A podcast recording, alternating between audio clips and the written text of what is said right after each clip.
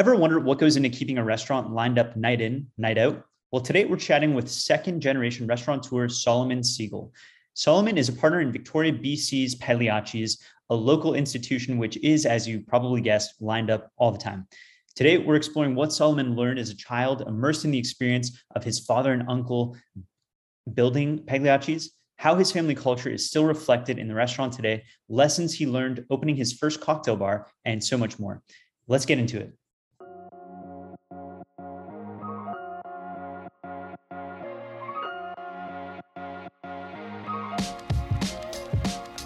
Welcome to Guest Getter, the best place for restaurateurs to learn the art and science of getting more new guests, getting guests coming back more often, and getting guests spending more per visit so that you can be more profitable and do more of what you love. My name's Kyle Guilfoyle. Let's hit it.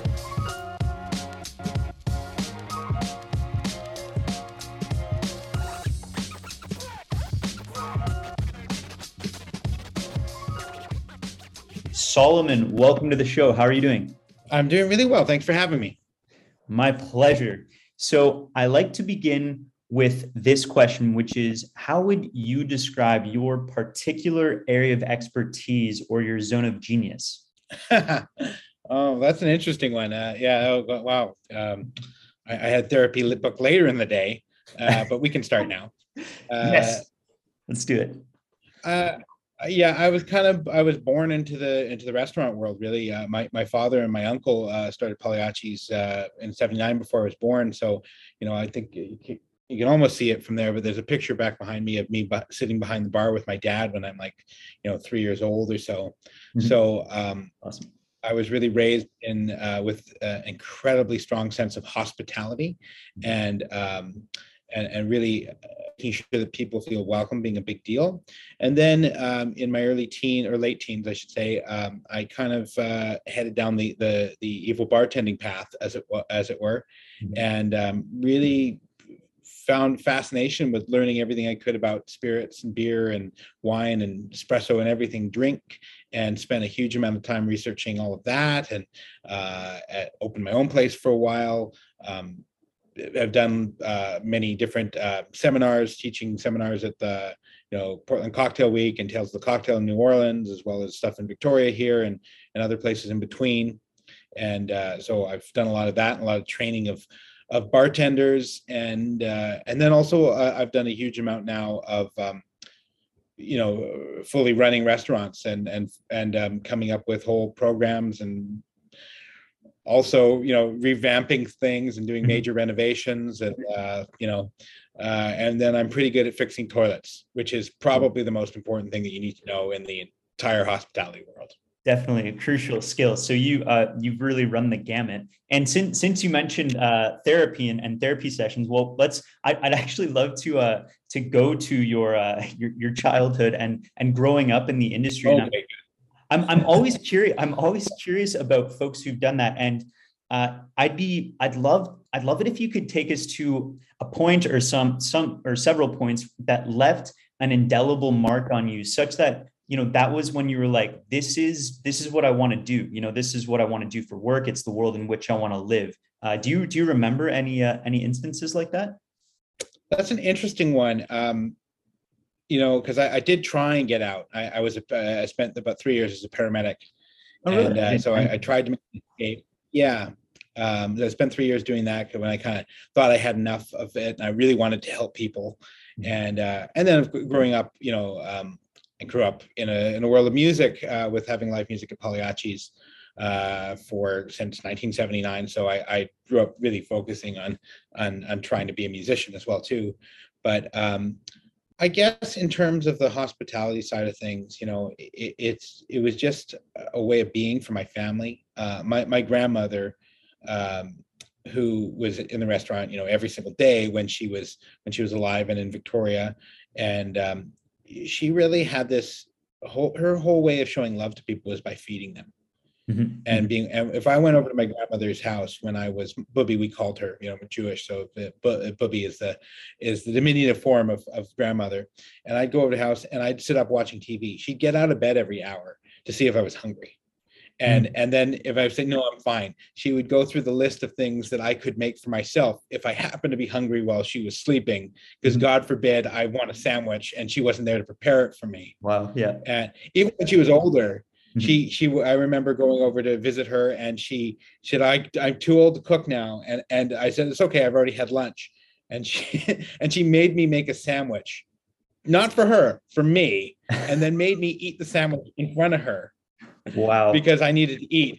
Like, so that was, you know, feeding people and and taking care of them and always having enough room um, is core to to the way that I grew up and how I was raised.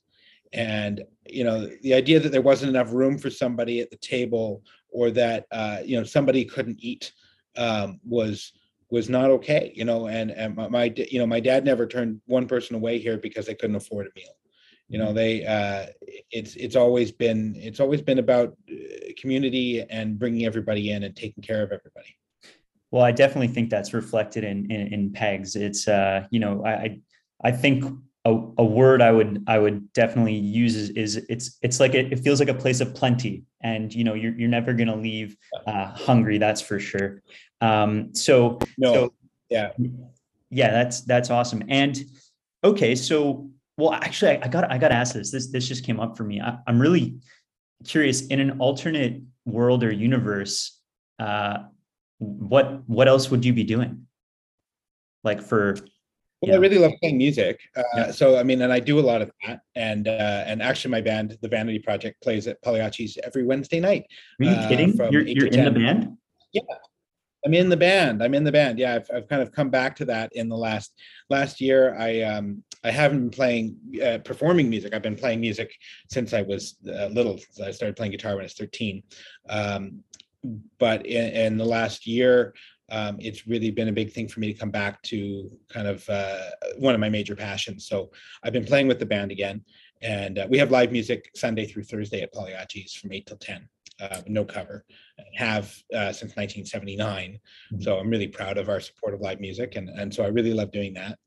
And I actually also run um, a property management company as well too, because uh, my, my is involved in that. And my my uncle passed away a few years ago, and I took over heading up that business as, as well as running Pagliacci. So my I live in, and then I'm a and I'm a dad too. So the, you know I, I live in several alternate realities Amazing. Um, and yeah and i and i really love all of it you know and i really love all of it i, I love the hospitality world and i love playing music and you know um i probably if i was doing less of the hospitality i'd be doing more music Well, that's that's that's amazing. Those are things I I, I had no idea. Uh, I'll, I'll definitely. Um, I mean, I've I've, de- I've experienced live music at Pegs, but uh, I I haven't I haven't seen you perform. So I'll, I'll have to I'll have to come and come and check it out really soon. Uh, and then some, yeah we can yeah, sorry, what's that? kind of uh, gypsy swing music uh, you know like django reinhardt style music it's really fun Awesome. And so something else very interesting about you is you were you were way ahead of your time uh, on the cocktail front. Uh, you know, you you opened a, a fairly advanced cocktail bar before cocktails had settled themselves into the current drinking culture the way they are now, and and it was in a small city like Victoria, no less. So Yeah. I'm curious what what led you to cocktail culture? How did you discover it and and you know what kind of you know what kind of had you continue going down that path?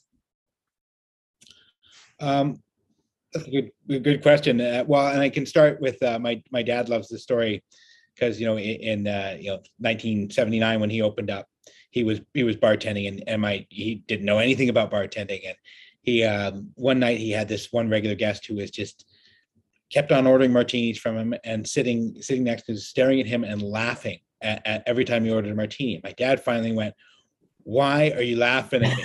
And he and he goes, "I've never seen anyone blend a martini before."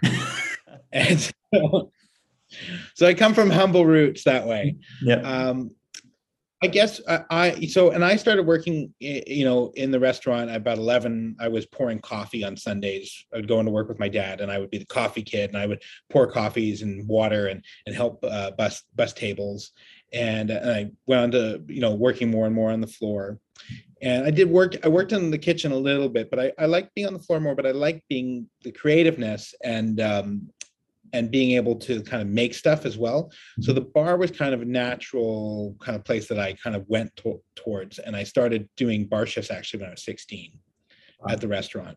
Mhm. And um, I remember specifically one one one step along the way was that one night someone asked me what vermouth was. And I realized I had no idea what vermouth was. It was just this bottle of of uh, stuff that you had on the back bar with a speed spout in it, and mm-hmm. that you only ever got out when someone ordered a martini, and that al- almost never happened. And when you did, you'd put your finger over the speed spout and drizzle it in, so not get too much. So I tasted it, and of course, being the horribly oxidized thing was, I assumed it was an olive liqueur because that it just it tasted weird and funky, and I'm like, maybe it's an olive liqueur. Is that what it's going for? Because it just tastes like olives to me or something like. And the, you know the connection with I guess the olive and the martini, it made sense that it would. But so I was, a- a- and you know, obviously it's not. If anyone is listening who doesn't know that, it's not an olive liqueur or Mm. liqueur even at all. Um, and then and then as time went on, I remember one night uh, going, well, I need to know what every single thing is behind the bar if I'm going to be a good bartender. And I so I went at the end of the one night, I sat down, I tasted every single thing behind the bar, and I wasn't me getting loaded. I mean, there were there were those nights too, but this was uh, like I scientifically sat down and, and tasted everything. So I kind of developed started developing my palate at that point.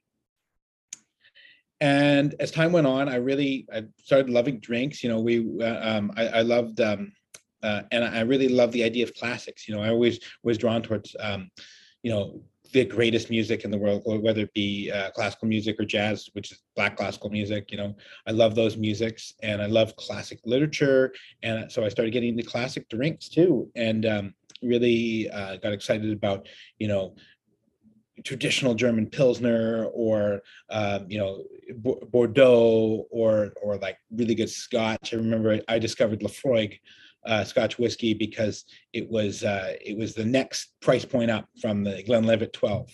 and I and I knew when I was underage buying booze that if I went and bought Scotch, they didn't ID me. Um, and if I bought if I bought if you bought cider, you got ID'd right away. But Oh, if yeah. you go and buy a bottle of Scotch, yeah, you got a bit of a beard. You're like, okay, well, you can good strategy. and uh yeah so then i went i bumped up to uh Laphroaig and was just like oh it's amazing and just got the, the idea of these all the beautiful scotch whiskeys i really got into grappa early. Wow. um Grappa. and, and espresso i got introduced to grappa. My friend uh my friend and guitar teacher mark atkinson was really in love with cafe corretto Mhm. uh from his travels and stuff. So i i really I, I, the cafe corretto thing we always had grappa because you know Pagliacci's. We, we always had at least one bottle of grappa around. Um and then and then i so then the next step was like well you know interested in making cocktails. And certainly those were the biggest deals. When you make a round of china whites for girls they'd they go they go oh it's layered and they get all excited. And and but it certainly tasted horrible. And i didn't like that. I didn't want to drink sugary stuff. So i was drawn towards the idea of a dry martini. Mhm. and so i'd go out order dry martinis and they tasted horrible. And i couldn't understand why this incredibly iconic drink that I, you know, I grew up on watching The Thin Man with my dad, Mhm. and uh, and you know, like where they would go and drink six or seven martinis. Why would these classy, you know, sophisticated people be drinking a drink that tasted like garbage? Like at best, it tasted like salty olive brine that every single bartender who had ever worked there had his fingers in. You know, like and and uh, at worst, it just tasted like like water right? And i and i you know and so i started kind of going well what is this shake and not stir? Because i i learned to shake a martini Mhm. uh you know like because that was that was what you did. You probably got the vodka and you put your finger over the and hardly poured it in and you just shook it nice and hard and then you put as many olives as you could stick on the skewer in there. And and that was that was what a martini was. And when i when i remember asking well, why are we shaking it you know like why why do you do this? It was like oh that's because that's what you do. Mhm. nobody had put any you know nobody put thought into that at the time. Nobody nobody put thought into why we're using bar mix and not using fresh squeezed juices. And i started you know experimenting reading checking out like um anything i could find online there wasn't a lot at the moment. Like uh, robert hess was doing a lot of cool stuff so that was that was helpful. And but most of the bartending books were pretty recipe based and you know and who knows how well they kind of vetted their recipes. And I just and then I and then I started learning hearing a little bit about bitters. So I would just order bitters, and like sometimes they'd make it in the country, and sometimes they wouldn't.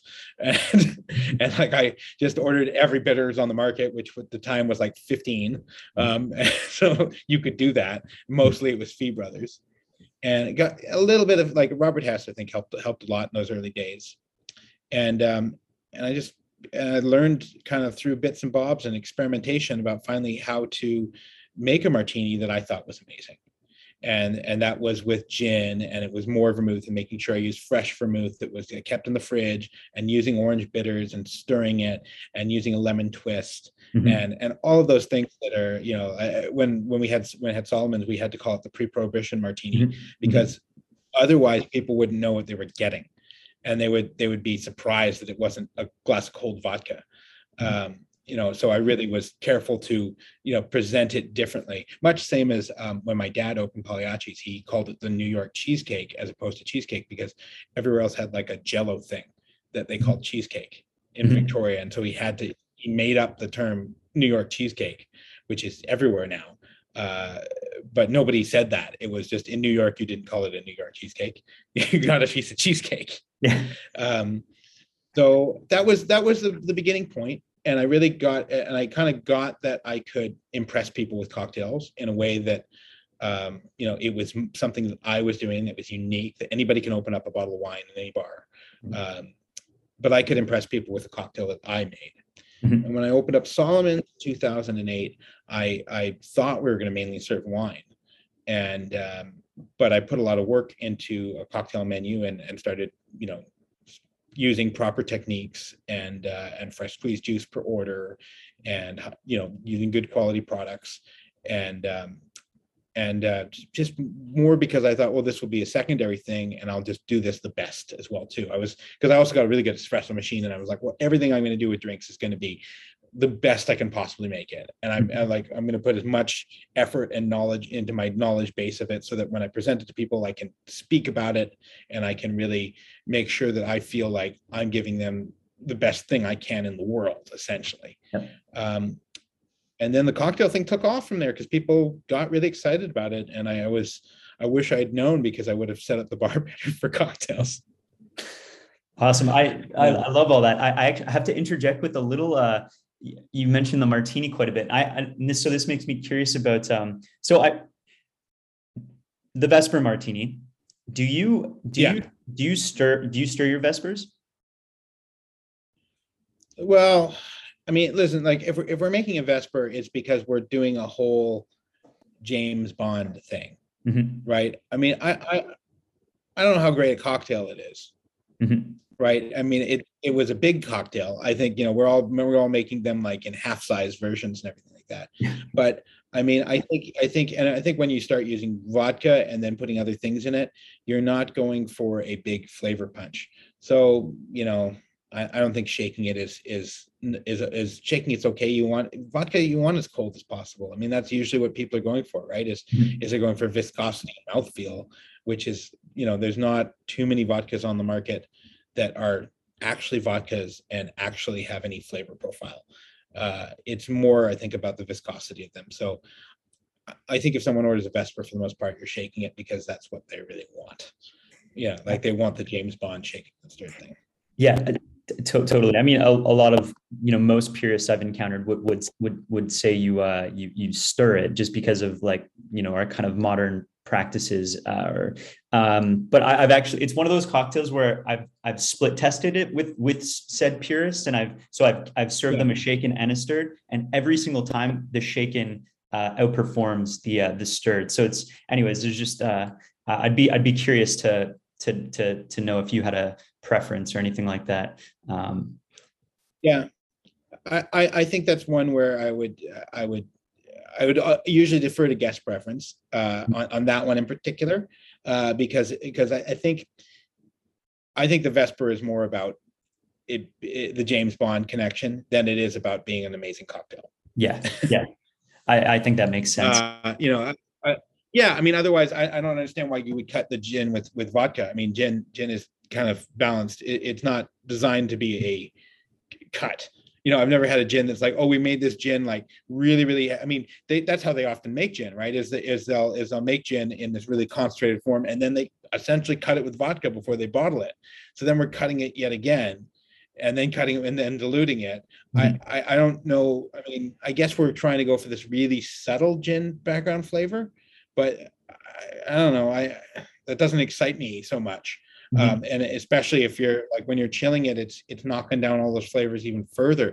Mm-hmm. So I, I guess if you're if you don't really like gin, it makes sense. Mm-hmm. But you know, um, and, and then I and then I think there is something about when you get in those vodka drinks, you're often going really really cold, and then it's it's a it can be totally appropriate to shake it. I I don't I don't think you're gonna you know, I think that the the concern why we don't want to shake the uh, a, a proper martini is largely because we don't want to get it too cold and we don't want to over dilute it. Mm-hmm. And and I don't think I'm not worried about that with a Vesper um, because it's already kind of in a sense we're starting from a very dilute point.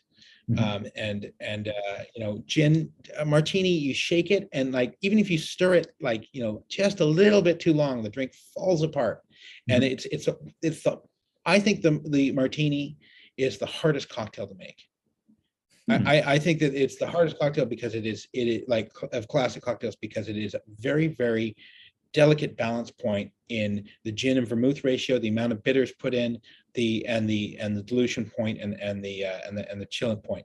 All of those things really have to be spot on for it to be good. And I think it's uh, you know I, I wish that most young bartenders would just have to spend you know the first year of their career making nothing but martinis it's like you know in japanese restaurants where like well when you can cook the egg rice right then we'll oh, let yeah. you cook the egg but if you yeah. can't get the rice right you don't ever get to even think about the eggs yeah right? i love i love yeah. that and and how do you perfect the different you know the different sort of uh, subtle variations of the martini? You know like like how do you get the perfect you know dry martini? How do you get how do you perfect the dirty martini? How about a burnt martini? The the pre-prohibition the 50 50 you know um and it and it's funny that you uh 31 you perfect it by pouring it in the drain i think but uh, which one? Which one? Perfectly the dirty one. I think you perfectly yeah, perfect yeah. that by pouring it down the I, every once in a while, I when I was bar, well, I don't bartend much these days, but when I would I would straw test one by accident mm-hmm. because I was just so automatic to straw test everything, and I'd just be like, "Why is my mouth full of salt water?" That'd be pure salt yeah. bomb. Uh, and it's yeah. and it's funny that you uh, you say that uh, you think the martini is the hardest one to get right. I, I definitely think it's up there. For me, I've always uh, I've always found the um, the Saz the Sazerac to be the um the the hardest. Mm. Well, at, at, least when I was cutting my teeth, that was like the one that I like to get that really to not overpower it with the absinthe and you know get have have enough Peychaud's such that they actually like you know made an impact on the drink and the sweetness you know anyway so i just that just when you said that it, it's definitely it's definitely another fine balance one cocktails mm-hmm. like that where there's nowhere to hide yeah, um, yeah totally. like i brew beer too I make i love brewing pilsners because and you know like it, you can make a, a, a, you know an ipa hop bomb thing and you there's a lot of place to hide the imperfections of the beer. But if you brew pilsner you you there's nowhere to hide. It's it's about clean balanced flavors mm-hmm. and you can't if if you mess up it, you can tell. And the sazerac certainly that's another drink that absolutely you got to you got to get right on. Yeah. Yeah, yeah totally. And especially so, with dilution what's that especially with dilution points with those drinks. Big time, big time. Because they're they're they're you really you can go you can go a little bit the, either way, and the drink's wrong. Yeah, and you especially know, just, if, and not especially if a sazerac is is watered down, it is like particularly disgusting. I find. Yeah, I, I, feel the same about the martini, but um, I agree with you about the Sazerac as well. Mm-hmm. So yeah. I, would love I'd love to go back to Solomon's uh, briefly, and um, you know that that must have been a phenomenal education for you. And and you were you know you were fairly young. And so i'd i'd love it if you could uh, share perhaps some of the specific lessons you uh, took took away and you know any lessons that if, if you were to kind of you know reboot it so to speak yeah what are yeah what are some lessons that you would you would uh, say to yourself so to speak? There's a huge amount there. I mean i was i was uh, you know my dad and uh, loves the quote. Um, there's no uh, from Bob Dylan. There, there's no success like failure. Mm-hmm. And uh, Solomon's was kind of my university. Um, you know, I, I, didn't. I am a high school dropout. and never went to university or anything. So I, I learned business by by having a business fail, mm-hmm. and I think there's a lot there. I, there's a lot I got out of that. I, I, took I took a huge amount of lessons over, um, you know, work life balance and um, and, and just uh, you know a, t- ton of stuff like that. I mean, so there's there's a, a on a lot of different levels um, from a very practical standpoint of view, I guess like some of the smaller things in terms of building menus and price points and things is that um, I learned a lot about menu psychology. I think uh, I had this concept at Solomon's that I was going to do like this flat pricing model where I went, well, I'll just I'll charge I'll pour an ounce and a half of booze. Everywhere else was pouring pouring an ounce of booze as they always have, where you pay more for double. I'm like, I'm just gonna pour an ounce and a half. If you want to double, like three ounces, it's it's just double the price.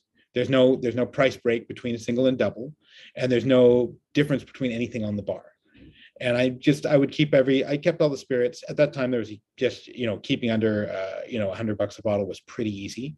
There wasn't the wealth of uh, of super high end uh, spirits at the time. Like certainly you could get some super high end scotches and high end cognacs, but everything else on the market essentially was under 100 bucks a bottle. So, and I wasn't focusing on being a Scotch bar or a high end brandy bar. I was focusing on on cocktails. So I was looking for cool stuff.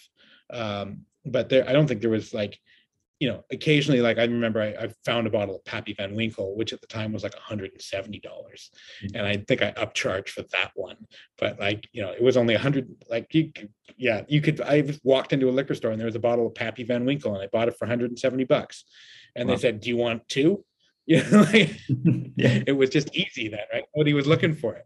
Mm-hmm. Um, so and so and then you could you could split it up too. So you could do three half ounces for the same 10 bucks.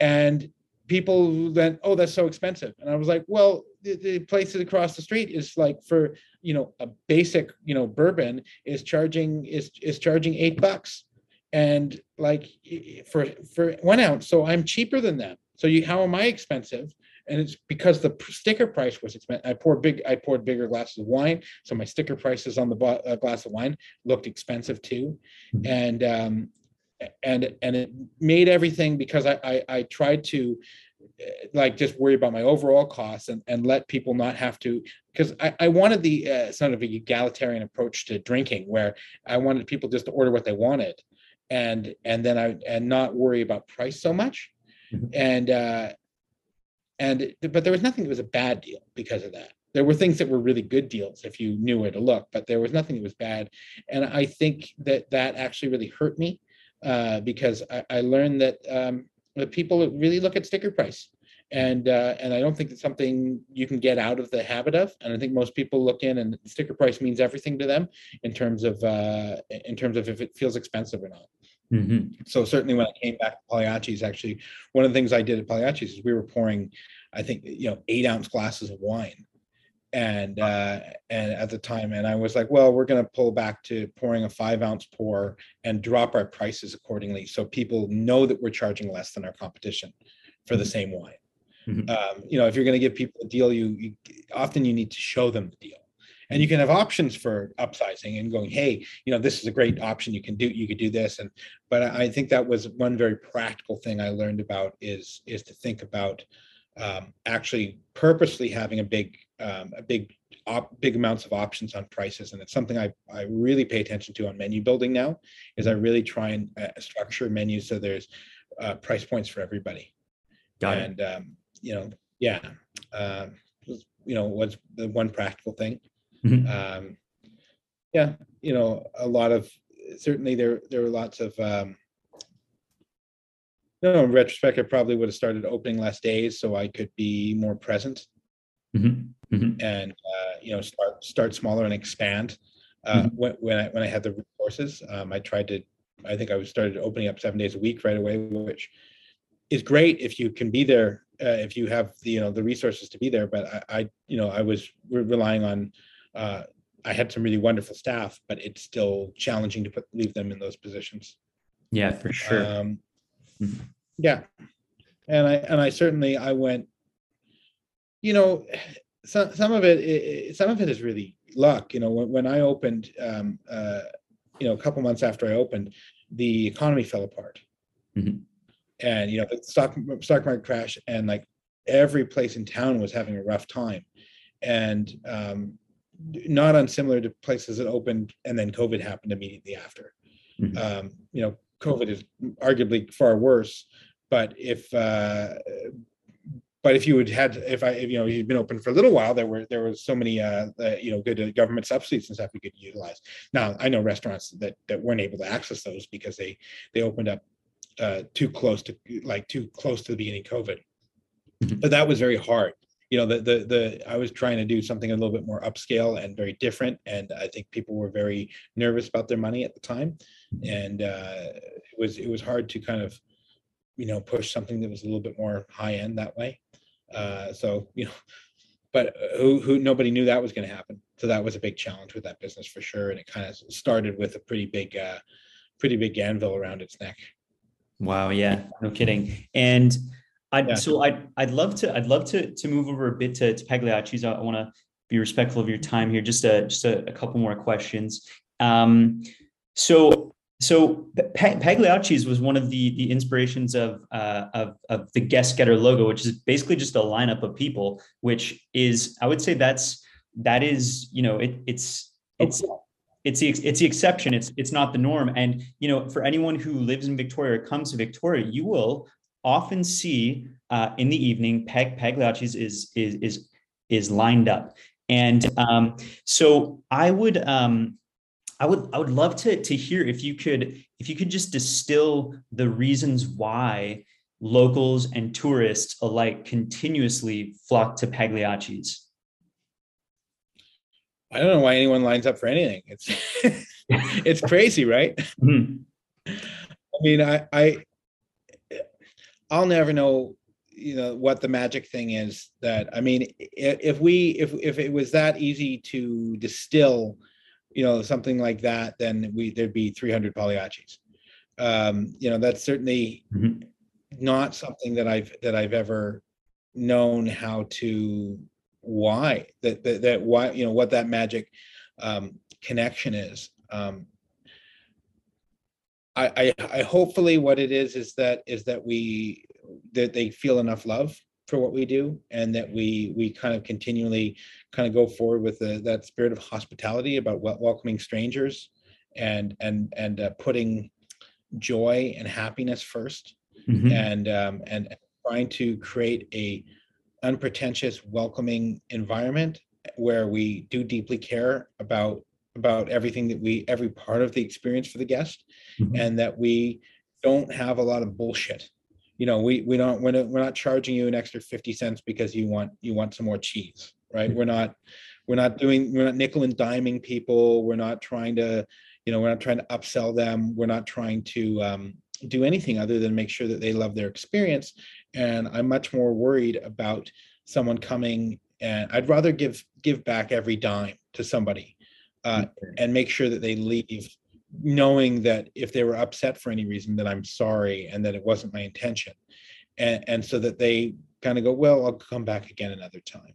Mhm. And and because I, I really I don't care about making money from a guest one time. I want long-term guests Totally. if you focus on on the on how much money you make tonight right if you if you focus on the the hand as opposed to the whole the uh the whole game right um you're you're dead before you start because you know good hey there, there's a there's a model out there i'm sure for for um uh you know restaurants and bars and stuff focusing on you know like an airport bar it doesn't really care if you ever come back right? They're just trying to get you in the one time and get as much money out of you as possible. Um, you know, that's the tourist trap model. Mhm. Um, I don't want to do that. I don't want to be part of that. I don't want to, you know, I don't want to go down. I don't want to spend money on advertising. I want to spend money on live music. Mhm. Um, so I I think it's about it's about the repeat guests and it's about creating memorable experiences that people talk about. Mhm. I worked at another place I was running, and um, they said, "Hey, you should get live music in here." And I went, "I'd love to get live music in here, but let me be clear with you: we're going to spend five hundred dollars on a band, and you're going to expect to see an extra fifteen hundred dollars in the register at the end of the night because we got a band, and it's never going to happen. So you have to like accept that we're going to get a live band, and you might see the exact same amount of money in the register that you did before we had a band, and you have to give up on being solely you you have to pay attention to numbers. I'm a numbers. I sit up most of my days is spent in front of spreadsheets mm-hmm. and and worrying about cost percentages and stuff like that. And I I, I live in that world more than anywhere. Mhm. But if you try and if you if you only do that, if you don't have an aesthetic to the to the restaurant, if you don't think about just making people happy and screw if you lose money, um, you will you will not get people who love the place. You know, mu- music, live music is not to make money. Live music is to make memories, which means that people always remember Pagliacci's or, or wherever the place is. And I think that that is you you have to be you have to it's a soulful business if you want to do it this way, and you and you have to you have to do it that way. Yeah, I, I, I Yeah. I, I love that. In, in a in a way, it it it it seems to me like spending the money on a band is in itself a, it's a form of of advertising to the people who already come in, and the idea isn't it's not to um it- it's it's that idea of you you want to like break even like if you break even on the cost of the band and what you make that night that's great because you know that those people and the memories that they had is going to cause them to come back again and again and again and again would you say that i have that right or yeah Yeah, absolutely. Yeah, you know that, that that's what matters, right? It, it's it's that there's there's people all over the world that uh, you know they talk about Victoria and they'll talk about Pagliacci's Mhm. because they had a memorable experience here, and you can you can do it. You know, some of the most memorable experiences I've given to guests are when I've made the most amount of mistakes. Mhm. Because if you you do everything perfect and you you like I've had perfect service before with no personality, and Mhm. it's not memorable you don't care about it at the end. You like you don't go, oh my god, that was like you know, there's no story. You, you go into a place and the food's good and like and everything arrived on time and the and the the server was was you know put the food in front of you and said please and thank you and we did you know picked up the fork right and everything and and and you you walk out of there going well I had a meal.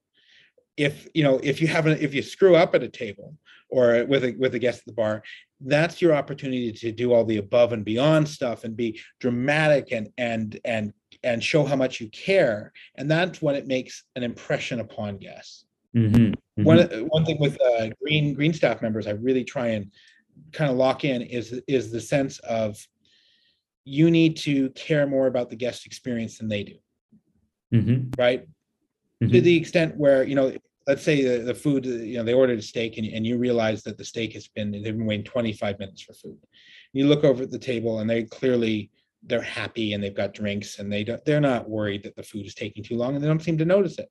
So the what m- the vast majority of uh, of service staff i see do is go they didn't notice the food's taking too long. I'll just avoid the table I won't go over there. I won't make eye contact. Or if I do, I'm not going to say anything about the food. Or or go like, oh, I, you know, or if they say something, I'll go like, oh, I should be up any minute. You know, the best thing you can do is to go over the table and go, oh my God, it's been 25 minutes since your food's been coming.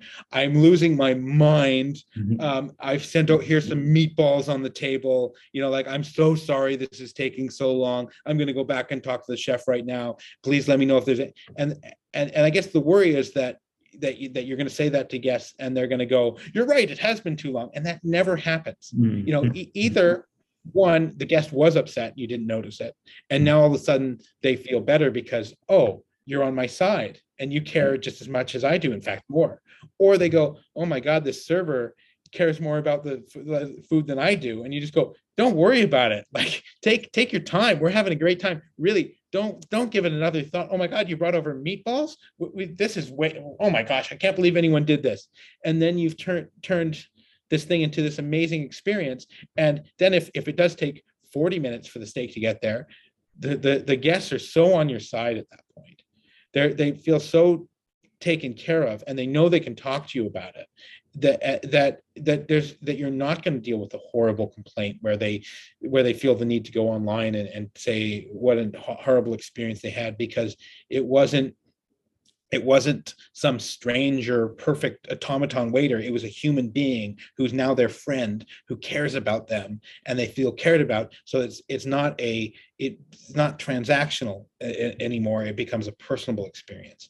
And the more you can breed that in staff the more you can you can you know have someone look over and go oh you like uh, look over and go like i'm going to get you some more noodles and bring them mm-hmm. over for free you know mm-hmm. like and and do do little things like that little bits of of, of showing how much you care rather than uh, being human vending machines um, you know be it's not the food and beverage industry it's hospitality right and if more it's about hospitality the more people come back i love that. And and what ways have you have you found effective to impart that onto your staff? Do you have like do you have like like little mini trainings or or like a, like a guidebook or uh, yeah how do you do that?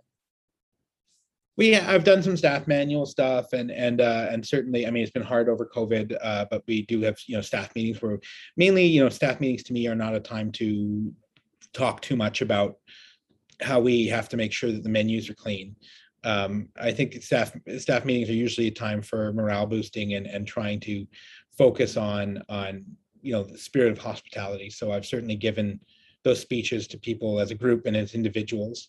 Um, i think trying to give your your staff a lot of autonomy and trust is really key. Um, uh, you know in all our pos systems every one of my staff is set up as a manager so that eh, first day on the job my 17 year old busser if they need to promo a steak because someone like I, I don't want them to have to go oh, i need to get a manager i yeah. want them to go you don't like your steak, don't worry about it. If you, you we'll, we'll, you, no charge, or let me get you something else. I'm gonna get your server and fix it. Mm-hmm. And I tell my staff that, you know, hey, if someone says that, you know, if someone says that they're, they didn't have enough salad and you promo a $200 meal because they didn't get like, instead of giving them more salad, we're going to have a serious conversation about it. And like, we'll, we'll do some learning, but you're not going to get fired for that. Mm-hmm. You'll get fired if you can consistently um, ignore what the guest needs. Yeah. But as long as you make every decision in the best interest of the guest, um, and that's what my staff are all. That's their mission. Make all your decisions in the best interest of the guest, and and and choose and, and focus more on what works for the guest than what works for the house and then the house will win in the end and the service staff will win in the end and empowering them to do that i think is is uh, is very very important Wonderful, simple philosophy. I feel like that's a great place for us to to begin wrapping it up. And I so I just have so I have one final question, and then uh, just a real a real quick series of rapid fire questions. If you're up for it, are you up for it? Oh, yeah. yeah. Okay, awesome. So well, I'm just, long-winded, so we'll see how the uh, the rapid fire works on me. What's that? I'm long-winded, so we'll see how well the rapid fire works. okay, perfect. So uh, I, I, just want to know, like, what are you what are you most excited about today, and like, what's just what's next on the horizon for you? What are you what are you kind of looking forward to? Uh, well, I'm I'm at the moment I'm I'm very excited. We just launched an online store mm-hmm. uh, of uh, all Pagliacci merchandise. So there's about like 150 different items in our online store at pags.ca, p-a-g-s.ca, mm-hmm. and uh, I believe there is even a uh, a promo code for 10% off for your listeners for guest getter. So if you type in guest getter all one word, you get Amazing. that. So I'm, I'm, I'm very excited. I'm doing a lot of work on that and designing things like my jacket here and stuff. So I, uh, I've been really excited about that lately. Well, I'll, uh, I'll be, I'll be one of the next customers and, and hopefully there are a few others. Um, okay. That's, that's, that's awesome. And um, okay, so some rapid fire cues. What is uh, or questions? What's your what's your go to cocktail right now? Mm, this time of year, Manhattan. Manhattan. And what's your favorite spirit in yeah. that Manhattan? Which uh Oh, good quality rye. I do. We, we, were mentioning Sazerac rye before, which I do quite like. So um, I think that Sazerac makes a fine Manhattan. Nice. My preference is Rittenhouse. I love Rittenhouse uh, Manhattans. Um, love it. Um, yeah, yeah, won't throw it eating crackers. What's that? I won't throw Rittenhouse out of bed for eating crackers. um, what what book tool or resource has had the greatest impact on you? Oh um what book tool? I i think um there, there's different levels of that. I mean probably dave wondrich's imbibe was was i think number one for me because that came out shortly after i got down the path of uh of cocktails. And and i i love the historical bend on it and and knowing the history of drinks. So probably imbibe would be the number one thing that that made a big impact on me. Awesome. Uh, where's the next place you travel to for inspiration or influence on how you may evolve your your business? Uh, before COVID, I, I was uh, Shawn Soole and I were talking about a, a, trip to Spain to go and study sherry together. Amazing. We both have a deep love of sherry, so I'd really like to get back on that again and and and, and go to Spain and and do some serious sherry study. Awesome. Yeah, it's a dream of mine as well. And uh, let, let's say a donor were to bestow $50,000 on you to improve or grow your business somehow. How would you spend that money? Oh, that's an interesting question. Uh, we we just kind of did that with a patio out front. So I, I mean, in, in, very practical sense, with some of the government um, uh, programs, we we built a, a, outside patio that I'm really proud of. That's really beautiful and and the kind of thing that I hope uh, to see a lot more of in Victoria. So I think building out that kind of stuff is most important to me. Awesome. Awesome. Solomon, thank you so much. This this was awesome. So many uh so many wisdom nuggets. And uh so you mentioned peg you mentioned pags.ca where people can go and they can they can buy some sweet uh Pagliacci's merch. Uh, is there anywhere else you would like people to go? Any other calls to action or any way they they might uh, they might be able to connect with you? Well, yeah, PAGS.ca, we have got a lot of stuff there now. Uh, you can buy online gift cards and stuff too for that you can send out as your last minute uh, Hanukkah presents. And uh, and then uh, we've got live music, uh, as I mentioned, Sunday through Thursday, 8 to 10. We've got a fantastic happy hour every single day from 3 to 5. I'd love to see people down at that. You know, $5 Negronis, you can't go wrong with that. Um, and uh, yeah, yeah. So, and you can add on a bite for four bucks. So for $9, you got a bite to eat and a great cocktail. Wicked Proper Negronis, too. Mm-hmm. Mm-hmm. Um, so we yeah so uh, you know th- that's all very exciting and then we're um, uh, we're starting to take bookings for our new year's eve party if this is uh, if you're listening to this before new year's eve. Um, and uh, that's going to be a, a, four course meal with live music and a sparkling wine toast at midnight for 95 bucks plus taxes and gratuities. Awesome. Awesome solomon. Th- thank you so much for coming on. My pleasure Thank you so much for tuning into this episode of Guest Getter. I'm your host, Kyle Guilfoyle. I hope you enjoyed our conversation. As always, you can head over to guestgetter.co to check out the resources in this episode's show notes and sign up for our weekly newsletter. That is it for today. We'll see you next time.